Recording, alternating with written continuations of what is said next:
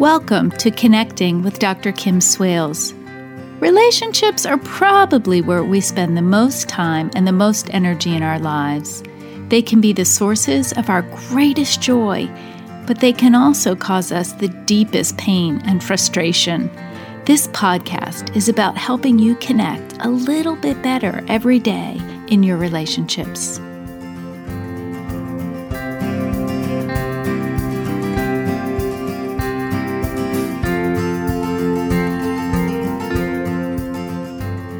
Welcome to this episode of Connecting with Dr. Kim Swales. I am so excited for my guest today. Today, I am talking to Dr. Jessica Higgins. Dr. Higgins holds two graduate degrees in psychology, two coaching certifications, and she has over 20 years of experience helping clients achieve successful results. As the host of the Empowered Relationship podcast, she helps people navigate the terrain of long lasting intimacy more skillfully and mindfully. Through her coaching and online course, clients transform pain into love and connection. Welcome, Dr. Higgins. I'm so happy to have you here today. I am so thrilled to be here. Thank you so much for inviting me and just sharing this time to have this conversation together.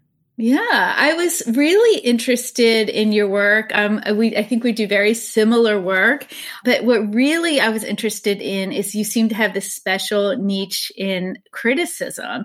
And I think that is really one of the biggest things I see in my practice, one of the biggest problems, and I'm sure you as well. And I know I've been doing this work for 30 years off and on with couples. And I think it's not only one of the most prevalent things, but also one of the most damaging things in a relationship. And Dr. Gottman, who is so well revered, he even calls it one of the four horsemen. And so I want you to kind of spend a little bit of time talking about how relationships go from warm and connected and positive. I've got sons in their 20s and I see them in like new love or new like, and everything's so, you know, there's no criticism to where I work with couples who've been married 5, 10, 25 years, and there's so much criticism. So, how do we get from there to there? Hmm, I love that question.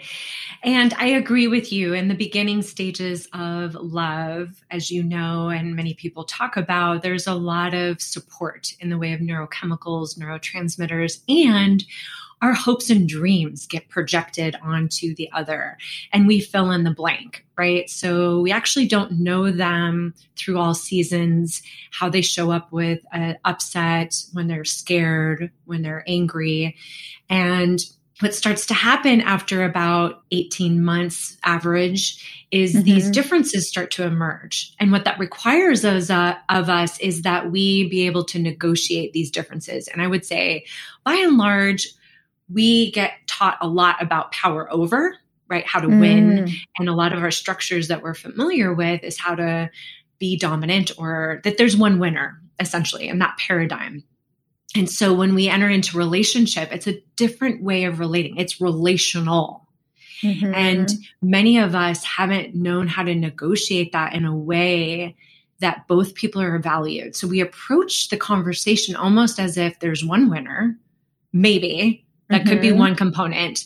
Not maybe for everyone. But the second thing is we're often surprised by, oh, this is who you are. I did not know that. Right. And yeah. it's it's almost like this disillusionment and we become a little more awake to these differences that might feel threatening because the third component is that when we are feeling some level of threat or hurt Mm-hmm. We typically, as you know, it's human to point to the thing that hurts. Mm-hmm. And yet, when on the receiving end, if we can see in our partner that they're having a hard time through co regulation, we're seeing the microfacial expressions, we're seeing mm-hmm. the tone or hearing the tone of voice, the posturing, and we're like, oh, they're upset. Like that, I, mm-hmm. I'm, I'm hip to because yeah. we're just always co regulating and tracking. And then when the content is through the pointing, which on the receiving end, it feels like you. Yeah. Then we feel responsible for our partner's distress. Yeah. And, and what is being vocalized, we might not agree with, right? We might mm-hmm. find it as a mischaracterization or a misunderstanding. And the, the inclination is to want to defend. Oh, no, if you only mm-hmm. understood. Right? So it's the content. That's what I just wrote down. I wrote down criticism and defensiveness. I get they just go hand in hand. Hand in hand. They're a vicious loop. Mm-hmm. And so when we address the content, right, it's almost I've been on the receiving end. If you only understood, let me help clarify. But this is this is easy. mm-hmm. Let me just explain. And then this yeah. will clear everything because we're meeting it with content and content. Yeah. But typically what's happening is when the person that is leading with the criticism, again, it's very human to want to mm-hmm. address the thing that hurts, especially with the one we love. Mm-hmm. We want to feel reassured. We want to feel comforted. We want to feel relieved of whatever that ouch is. Mm-hmm. So it's natural to want to turn to the other. And when we turn to the other with the point, right, we just talked about how they're likely to get defensive. But the other thing that's happening is they don't actually know what the significance of that is. If mm. I address the mm. content, my partner doesn't know what that means to me and why I'm having emotion about it. And so we typically, there's a lot of vulnerability that goes into, and even some pause. And like when I'm on the, when I'm in the position of wanting to point with the criticism, I will feel my nervous system activated and if I go that direction, I'm likely to tell him about himself. Mm-hmm. I'm not in my lane. I tell him about himself and he's likely to get defensive as we just talked about. But bigger, bigger, yeah, is he has no idea why I'm charged about it. Mm. So I can take a little time to kind of deepen into pause, whether or not it's talking to a friend, whether or not it's turning to paper and pen and getting a sense of like first layer of the narrative. And I might be right around all the things that he did that I don't like, but then what it means to me, where I go, what it reminds me of, what the emotion is, the significance, then that's the thing that is usually the underbelly. Yeah, and do you think people even usually know what that is? No, I don't even. I mean, look, I we we're both well, trained to have a lot of experience, and I teach this stuff all the time. And it's human. It's so human to want to address the threat, and I have to pause and do some reflective accessing to get in touch with those deeper layers. It's not visible usually out of the gate. So, what I hear you saying is part of learning to be less critical is to be less reactive. Yes.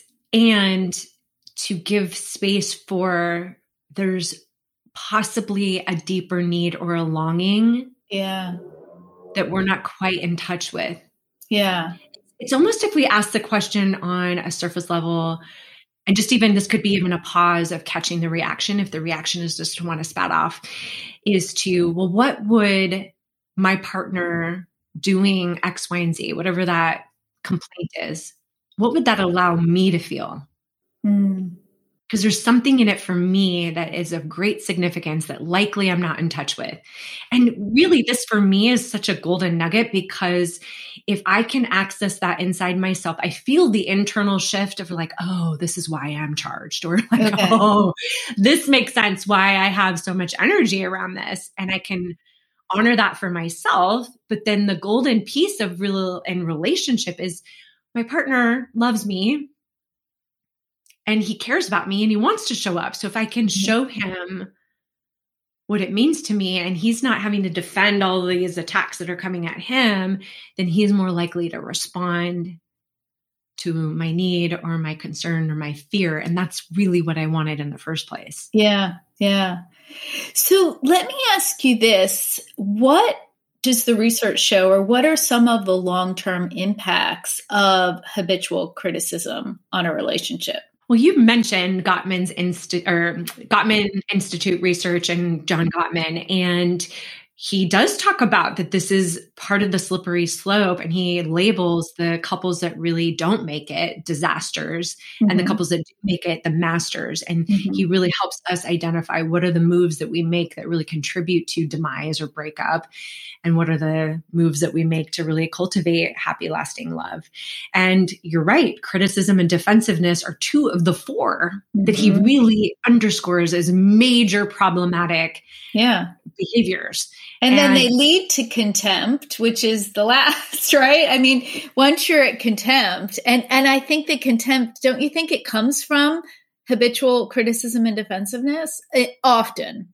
Yes, because what happens here is there's a negative cycle. So if I turn to, if let's say you're my partner, if I turn to you and I have an ouch and I'm pointing to it, saying, look, but it's you that I'm pointing to. Yeah. Right. And if you're feeling defensive because I come to you with this emotion and then I'm pointing to you, you're likely to get defensive. But really, the net result of that is I'm reaching to you in the yeah. hopes that you'll respond. And when you don't see and hear me and I don't get my need met, then I feel alone. Mm-hmm. Then, if we're having conflict, not only am I alone with the thing that hurts, but now we're adversaries almost. We're like yeah. against each other. And yeah. so that creates this distance and this disconnect when really we partner in modern day society to mm-hmm. feel this sense of emotional intimacy right? and bondedness. So, the very thing that I need you for. And then, if we put this on any length of accumulation, mm-hmm. how many times in a day, how many times in a week, month, years, right? You talk mm-hmm. about couples that have developed patterns and habituated mm-hmm. over years. There's a mm-hmm. cumulative effect here that I don't, yeah. I, this sentiment of like, I don't see you as an ally. I don't trust that you're going to yeah. respond to me. I don't trust that you're available to me and that you're going to engage with me in the things that matter the most. Mm-hmm. Therefore, start to see you as somebody that's not as meaningful, not so much as a person, but as far as this bond. Yeah. The bond really up in question. And then we have protective strategies of how we manage, and I tend to withhold, or I might turn away, or I have certain ways that I negotiate feeling okay, but not turning towards you. And then mm-hmm. you might read those cues of protection as like, oh, I'm not valuing you. And it's just, again, this slippery slope. This rejection. That, yeah. Right? Well, and I mean, it makes you feel very lonely, even if you're in a committed long term relationship. And because as humans, we need that connection. I mean, the title of this podcast is called Connecting. It's what we as humans need, what we long for. I hear a lot of my clients, and I'm sure you see this, is they say, All right, I'm going to look for that connection elsewhere. And it's not always an extra relationship, in, you know, an extra affair or extramarital affair, extra relationship affair. Sometimes it's, online validation. Sometimes it's alcohol. Sometimes it's, you know, just trying to go to our friends or other people to meet those needs that our partner's not meeting, but it still just further diminishes the relationship and increases, you know, the loneliness in that at home or in that relationship. And the trust that we can count yeah. on. yeah. Yeah. That's a huge thing. That's right. Yeah. So, one of the things that I love, you have this wonderful, wonderful free PDF that people can go sign up, and we'll put the link in the show notes so people can do that about shifting criticism for connected relationships.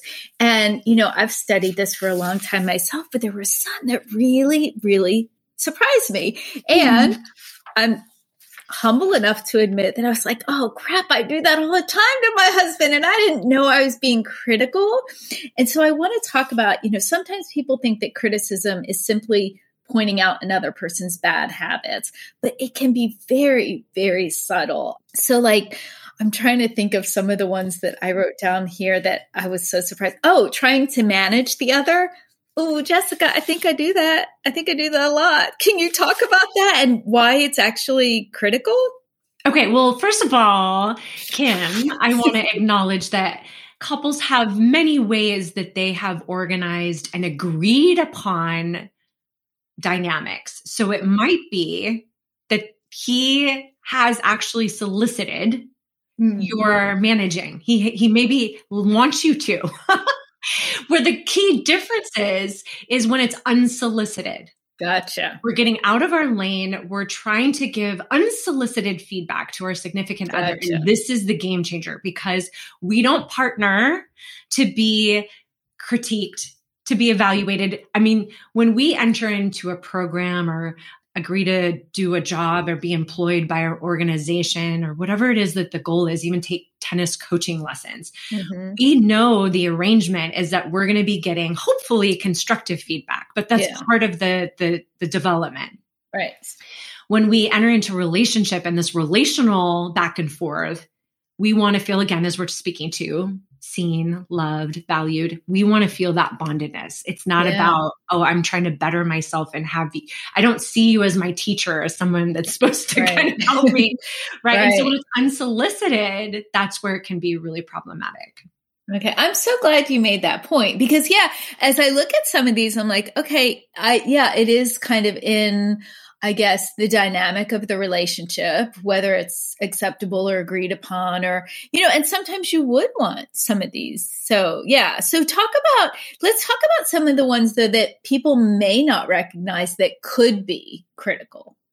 Well, let's just use what you're saying because yeah. this difference between solicited managing and unsolicited like they're in relationships especially when you have a level of history and trust together and you have a foundation there can be a collaborative process where I'm great at this and I'm not so great at this, right? And yes. we learn how to complement each other.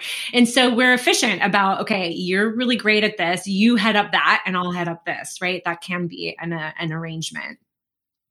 And to your point, I would say most people, though, when they're managing through more impulse, if I will, or it's mm-hmm. more of a tendency, there's a desire to control externally so that it will help alleviate the internal stress. Mm-hmm. And so this is where the critical tendencies get wrapped up is I don't trust you mm. to do X, Y, and Z. So I'm going to manage you, or I don't think you're doing it well enough, or the implied message is it's not good enough the way that you do it. Mm-hmm. And so there's this overarching theme of I'm critical, I'm controlling, I am managing, but it's from this place of fear underneath. Mm. And so mm. that is very problematic for relational dynamics, as we were just talking about. Mm-hmm. Oh, that makes so much sense.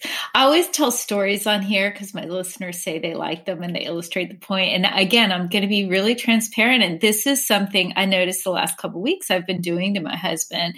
And I, I just shared with you before we went live that I had major surgery a couple weeks ago. So my husband's had to do all these things that I do. He's had to do the cooking, the laundry, the a lot of the housework.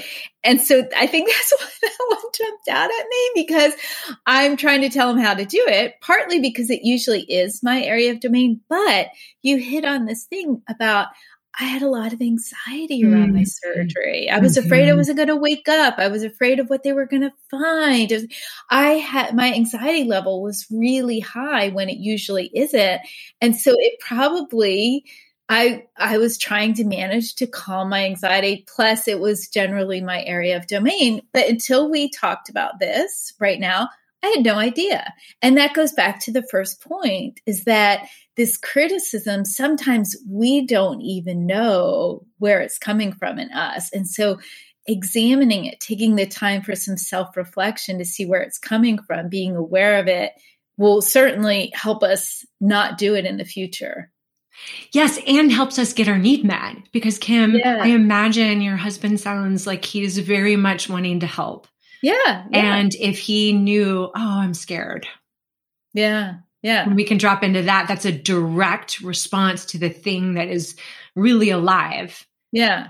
And, and again, we did talk about it last night. It's funny. Right. He came in and he said, he goes, You were really scared before surgery. You were really afraid of not waking up. And I said, yeah. And he goes, but you wouldn't have known if you didn't wake up. I'm like, that doesn't help. but we finally talked about it. It's been three weeks, but we finally, and yeah, it would now he never got mad. He never said you're trying to manage. Sure. I'm sure it was frustrating, but I've become aware. And I think I'm going to really encourage our listeners to go in and sign up for this list mm. because there are ways that probably they are being critical that maybe they don't realize they are. And if they kind of look at this list and maybe spend some time journaling or just reflecting, they'll really realize like what emotions are underneath that for them, what hurt, and how they can kind of not be as critical.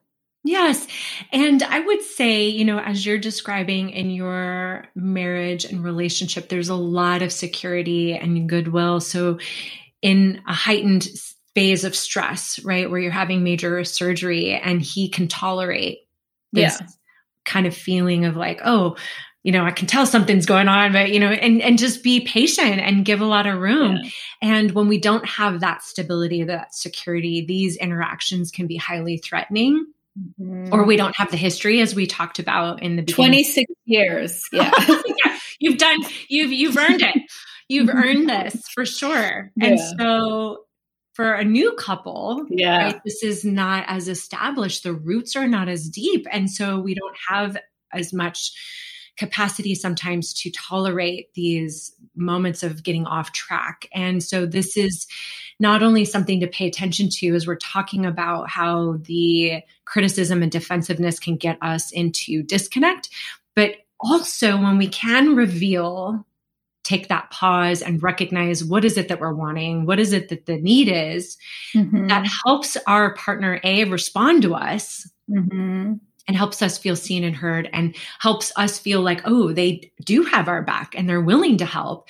And the bigger thing is, we cultivate trust, right? We were talking about that over time, I build confidence that if I can be vulnerable, take that emotional risk, reveal that underbelly, which might not always be easy, has been terrifying for me at times yeah. to share the thing that I'm not proud of or the thing that yeah. I'm scared about, and to have my partner turn towards that mm-hmm. that over time, the shaping of that, that earns a lot of trust and confidence and stability and security in the bond.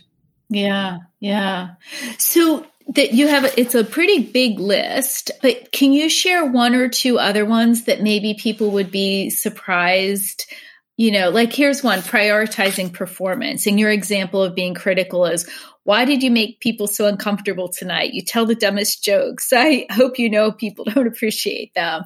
You, you know, and again, obviously people know that's criticism, but can you talk about kind of that category and where some things like that might come and then how would they maybe they were embarrassed maybe they were at a work party and their spouse drank too much and was kind of loud how would you handle that without being critical but being more connected and proactive Mm, there's so much to your question. Yeah, I know.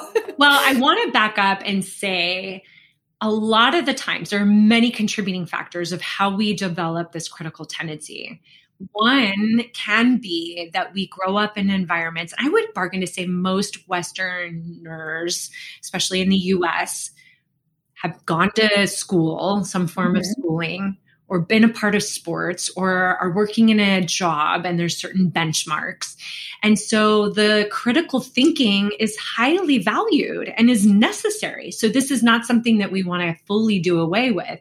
Mm-hmm. Critical thinking skills, right? This is something that in college they'll say, it's not even so much what the content it is the ability to think critically right. right, so this is there's a lot of discernment and the the critical intellect that we value and we need so mm-hmm. we don't mm-hmm. want to totally throw this away the underside of this or what i really want to call into complementing this is the emotional intelligence the inner space of relating through emotions because as i mentioned we're always tracking each other through co-regulation and that and again the the communication is largely high 80% of nonverbal it's tone mm-hmm. of voice facial expression so when we are relating knowing that emotion is a big part of that communication learning how to be connected to that in a way of like I, like we're talking about knowing it. So mm-hmm. sometimes we're if we're not in the practice of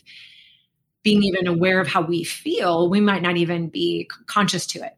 Mm-hmm. And so I know this is a lot of information, but I just want to say if we grow up in a family environment where we observed our parents being more performance oriented where they didn't really talk about their emotions or as a family emotions weren't really welcomed. There wasn't a lot of emotional attunement to help you know validate the emotion organize the emotion and then how to deal with the emotion right? Sometimes kids are really at a loss around oh emotions i just go to my room with or I just stuff them down, or I just got to build up thicker skin, or emotions are a weakness. Like these messages we sometimes get. And then you add in all the schooling and job and all the other things. So we don't have a lot of experience of how to relate with this emotional vulnerability, this emotional reveal and also attunement and that that is important and and necessary because yeah. again if we go back why we bond is that emotional bondedness and intimacy part of cultivating that intimacy is this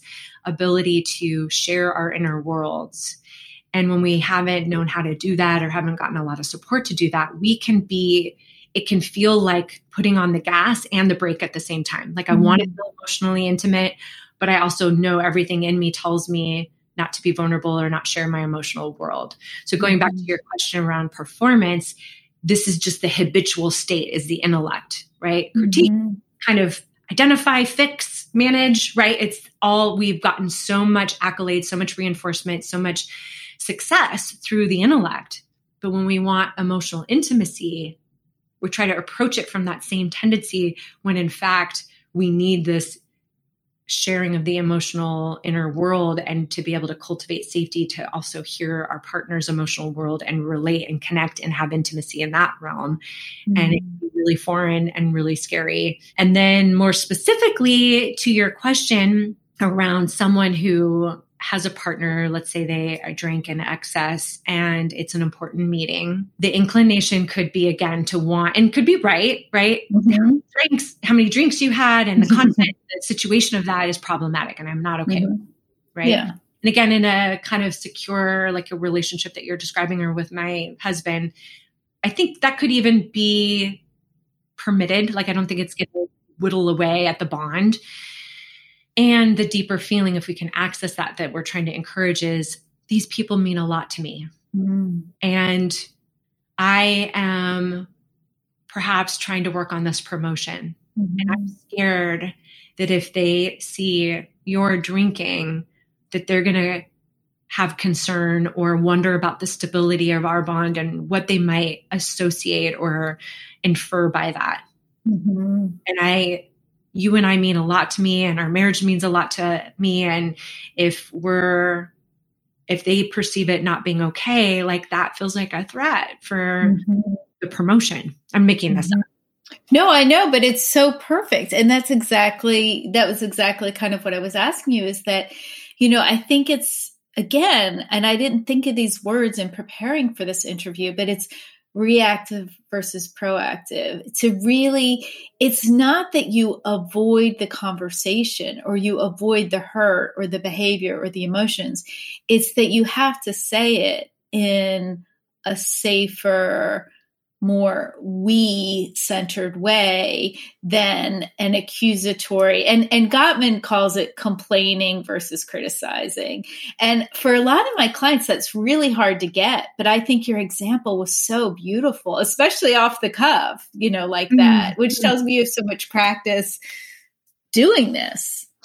Well and I have found too Kim that again when we set this up where there is a reveal yeah and we have that you know sometimes we have the trust we know our partner loves us and we know they want to help us yeah. sometimes in the beginning stages we're not entirely sure so yeah. it's a huge emotional risk and that if we are setting it up so that they're more likely to respond because what happens is let's say i'm on the receiving end if my significant other is telling me with charge mm-hmm. he has issue with and that it mm-hmm. looks like it's my fault I am like, oh no, right? Yeah. Even though, you know, I even trust that we're good, I still feel that alert of like, whoa, yeah. he's not okay. I did something wrong. And then I'm like trying to manage this. Yeah. But if he comes to me and says, oh, here's the, here's the situation, here's the content, and here's what it means for me. It's a much easier lean like a like a way for me to reach into him and like support him lean into him i don't mean reach into him i mean just yeah. he's reaching to me and i'm responding it's an easier mm-hmm opportunity for me to lead into what he's saying and want to help. I can feel that direct, oh, I care about you, I love you, and oh, I feel bad that you're feeling this way. Because yeah. it, it's he's revealing his side of it. Yeah. And I want to help. But if he yeah. is talking about me and I disagree with him again, I'm going to want to argue. Yeah. Yeah. It's so hard for people to do that in the moment, though. Oh, hands down. Mm-hmm. And I think it's, again, human of us. I think it's mm-hmm. natural for us. And I think this is where, you know, recommendation of calming the nervous system is about 20 minutes. Mm-hmm. Whether or not it's going for a walk, whether or not it's journaling, calling a friend, trusted friend, mm-hmm. to help the nervous system calm, but also get the prefrontal cortex online where we can have emotional awareness and consider what they might be feeling and consider what we're feeling and then do this deeper work around what is it that this really means to me and the significance around this then we have our balance mm-hmm. and then we can approach these conversations because if if the goal is really to feel relieved and to feel our partner respond to us right again it's human for us to want to get that relief immediately we don't mm-hmm. want to sustain any level of discomfort. That on a human level, we're seeking pleasure or avoiding pain at all times. Mm-hmm. Right. And so if we're feeling pain, we want to get relief from that, like we were talking about. Mm-hmm. But if we've been around the block enough to know, oh, if I lead with that complaint or lead with that criticism, I'm likely not helping my partner understand the deeper need so they have more direct access to ha- what to respond to. It's like really, they have to decode it when it's criticism Right. And most people are not great. I mean, it's a full on ninja move. Yeah. To be able to like get the criticism. No, it's not about me. Mm-hmm. Oh, no, it's something's going on with you. Let me get curious about what's going on with you and let me bypass this criticism that just mm-hmm. feels like an attack that just came yeah. and not respond to that. Like that's yeah. a whole like matrix move, right? So to really help your partners to give them direct access to this underneath part, the deeper need or longing. Yeah. And and having you found in working with your clients and I, I see with mine and and with me and not just with my romantic partner but you know even with my children and friendships and everything because criticism isn't reserved for romantic relationships. It's mother daughter it's father son it's you know it goes everywhere. It's in friendships and siblings and so don't you find that the more you practice those alternative ways of communicating, you know, accessing the emotion. And I mean, you just gave such a beautiful example and that's in that made up scenario of maybe, mm-hmm. you know, wanting the promotion and my colleagues, you know, thinking this. Don't you find that the more you do that every day in your relationships, it just kind of becomes second nature. And so you don't have to work so hard at it. I agree that if we are flexing these muscles that we become stronger.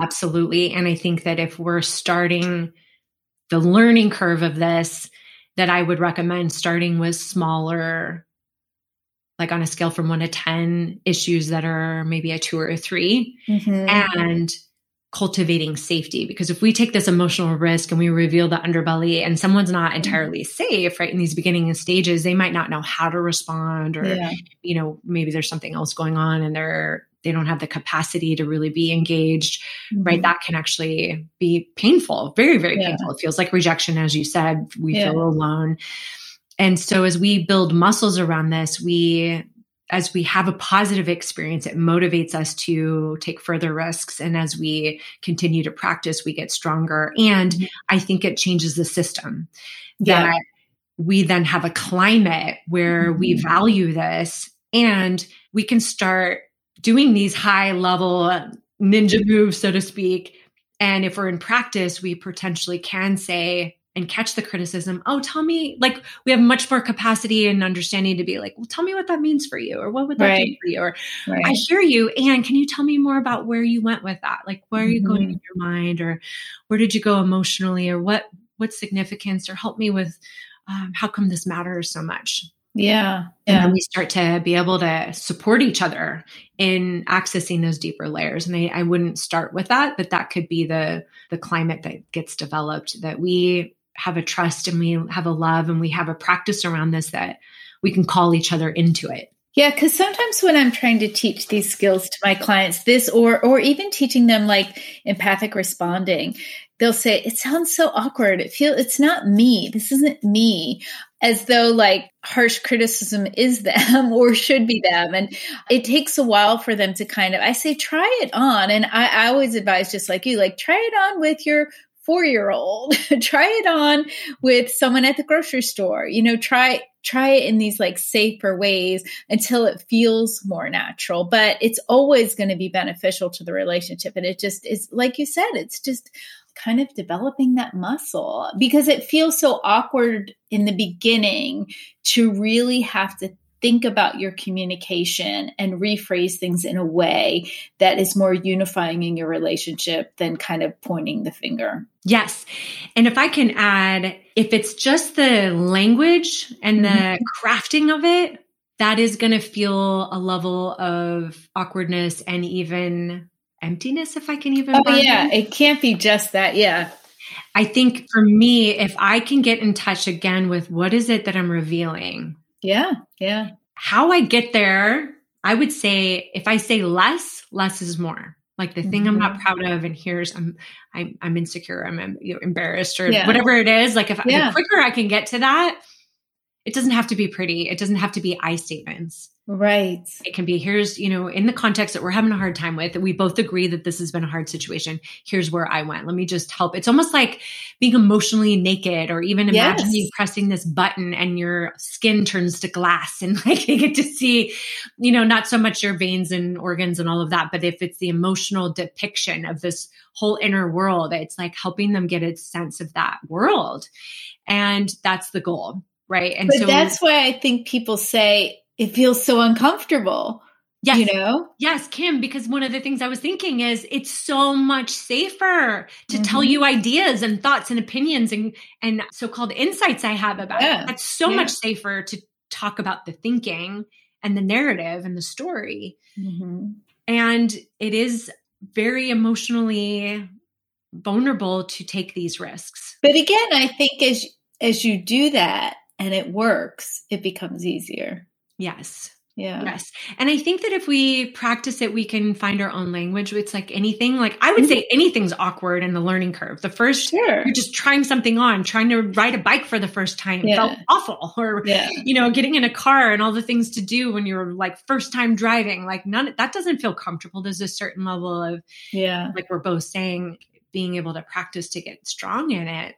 Yeah. And the reason I bring that up here in the podcast and I bring it up in my practice, and I'm sure you do too, is that I, I just want people to realize like that's not an excuse for not changing because anything feels awkward. Because sometimes that's my clients will say, you know, I'll give them some homework to do some of these things and they'll come back and they'll say, well, we did it, but it felt really uncomfortable. It felt really awkward. Mm-hmm. And I just want to say, okay, but that's not a reason to stop. Mm you know it's a reason to kind of keep going it doesn't mm-hmm. necessarily have to feel comfortable to be productive for your relationship mm-hmm. yes and i think that you know as guiding professionals mm. i think it can be helpful for people to have the experience right in in session and just to be able to be able to look at each other's face and take that risk and to feel supported and to look at what gets in the way and the blocks around what makes that really hard right if we've had really maybe even traumatic experiences where this has felt unsafe to reveal the emotional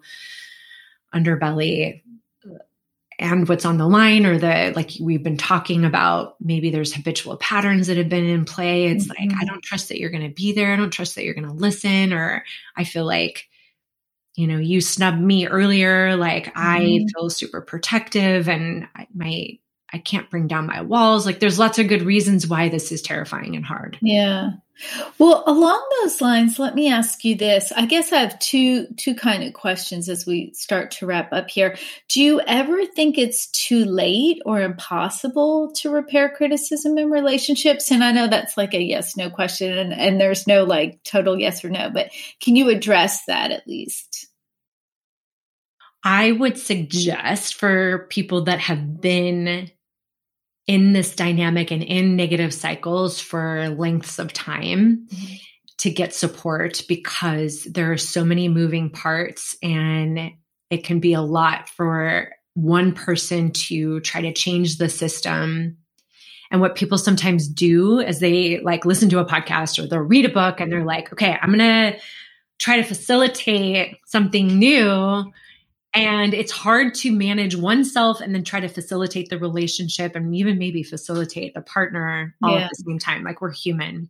And I would say, you know, my husband and I have gotten support many, many times. Mm-hmm. And I do my own therapy. I really am trying to walk the talk as well. Mm-hmm. So for people that are really feeling this sense of questioning the relationship, this doesn't feel safe, I would get support.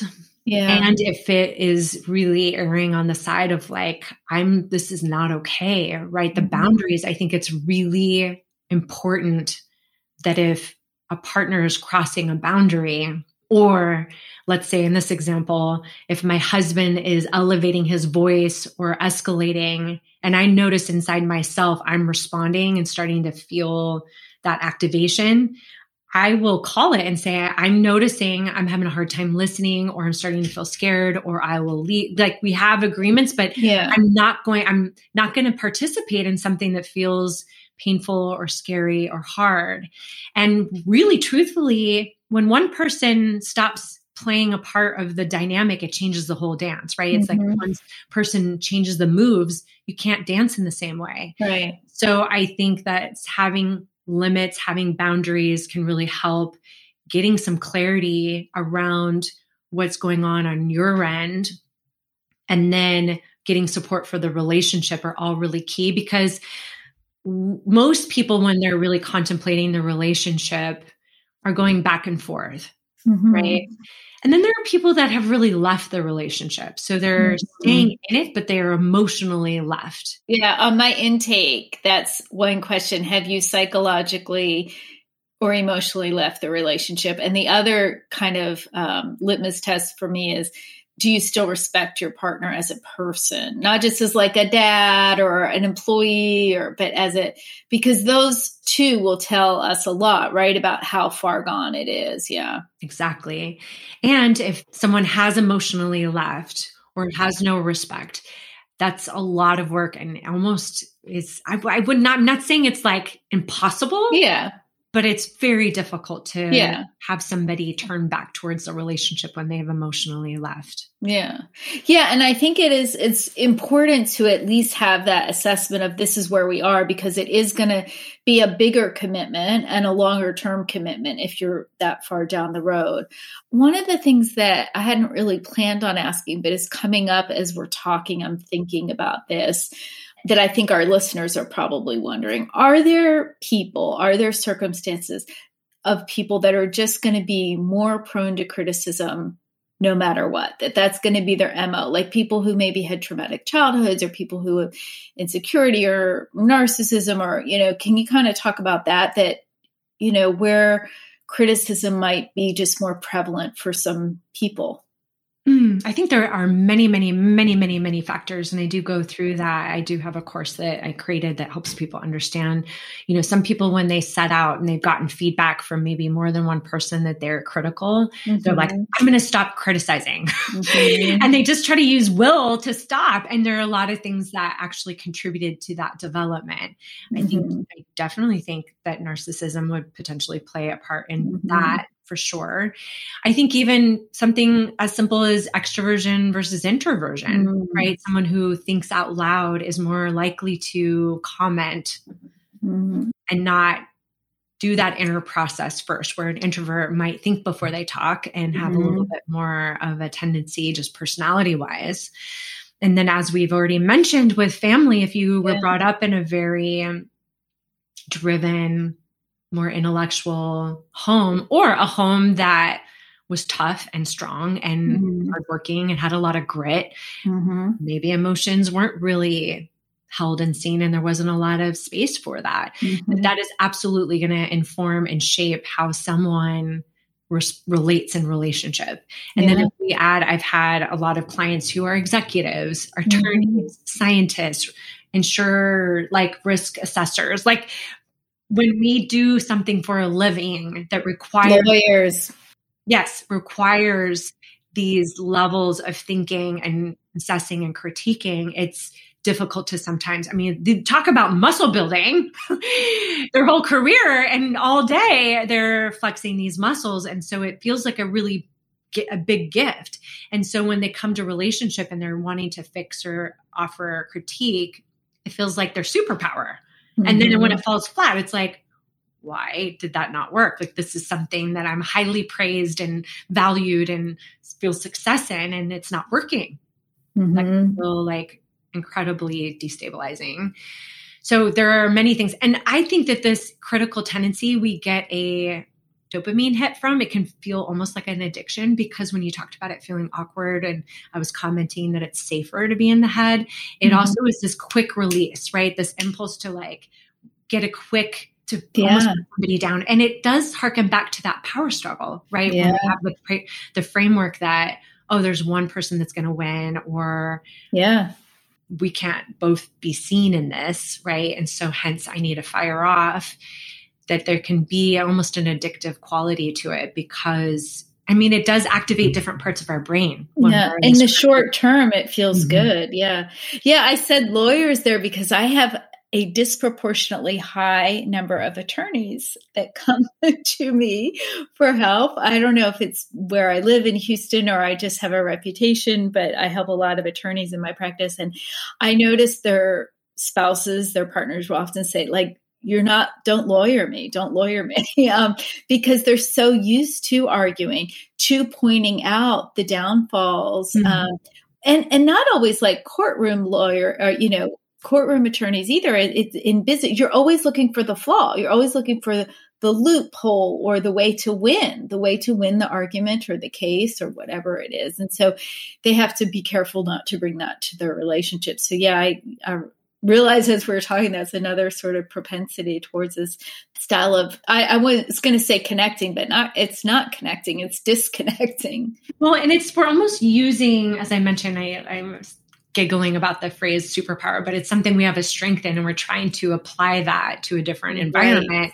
And again, I think we don't have a lot of development in the relational skills, and it is an entirely different way of relating that. Yeah really critical to having this sense of security and emotional intimacy and bondedness.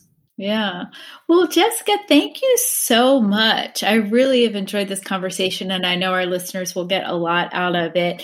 What else are you working on that you want to tell us, or where can our listeners find you on social media, your website? My website is drjessicahiggins.com. That's doctor with a DR. And I think the best place to connect would be through the podcast that I'm the host of, which is Empowered Relationship Podcast. And I deliver a lot of the content in the beginning. I think I did the first 200 episodes and now I feature a lot of other guests as well. And it's a way to just further feel supported in this journey of long lasting intimacy. Mm-hmm. And we'll put links to all of that in our show notes. And what day does your podcast come out? Tuesdays. Tuesdays. Okay. All right. So people can find new ones every Tuesday? Yes. Okay. All right. Well, thank you so much for your time. I learned a lot and I know our listeners will too. I really appreciate it. Oh, it's been such a great pleasure to share this time with you and have this conversation. Thank you. Thank you so much for joining me for this episode of Connecting with Dr. Kim Swales. Hopefully, you've heard something that will help you as you continue to navigate the connections in your everyday relationships. If you'd like to connect with me on Instagram, you can follow me at Dr. Kim Swales or check out my website, www.kimswales.com.